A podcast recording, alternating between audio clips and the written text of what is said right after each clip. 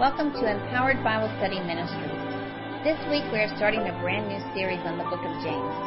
In this study, you will find that the book of James is one of the most practical books in the New Testament because it offers instruction and exhortation to Christians who are experiencing problems, as all of us do. I pray you are blessed by this study. Studying God's Word is so important and so essential in our Christian walk, isn't it?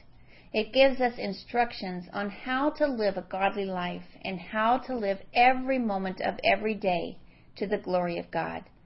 As we study the book of James, we will grow and mature in our Christian walk. The book of James breaks down to five marks of a mature Christian. First, we'll find that a mature Christian is patient in testing. Second, he practices the truth.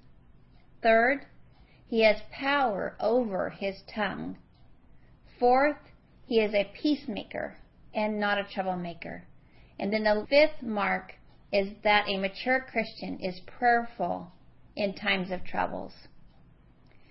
Did you know that about half of the verses in James contain verbs in the imperative form? Anytime you see an imperative used in the Greek, it means it is a command.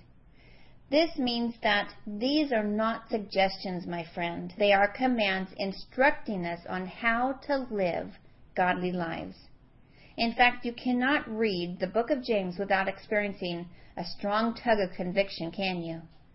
James writes this so that we can grow and mature in our Christian walk. Well, James will also tell us the pitfalls of failing to place our trust in the Lord, of judging one another, being prejudiced, of having improper speech, and leaving God out of our plans. Oh, my friend, how many times do we do this, right? We can all grow in these areas. As we study the book of James over the next several weeks, come with an open heart, willing to see what the Lord wants you to learn.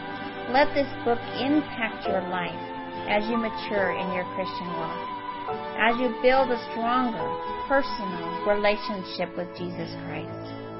Next week, we are going to start chapter 1, and I look forward to studying God's Word with you as we unfold what God wants to teach us. God bless.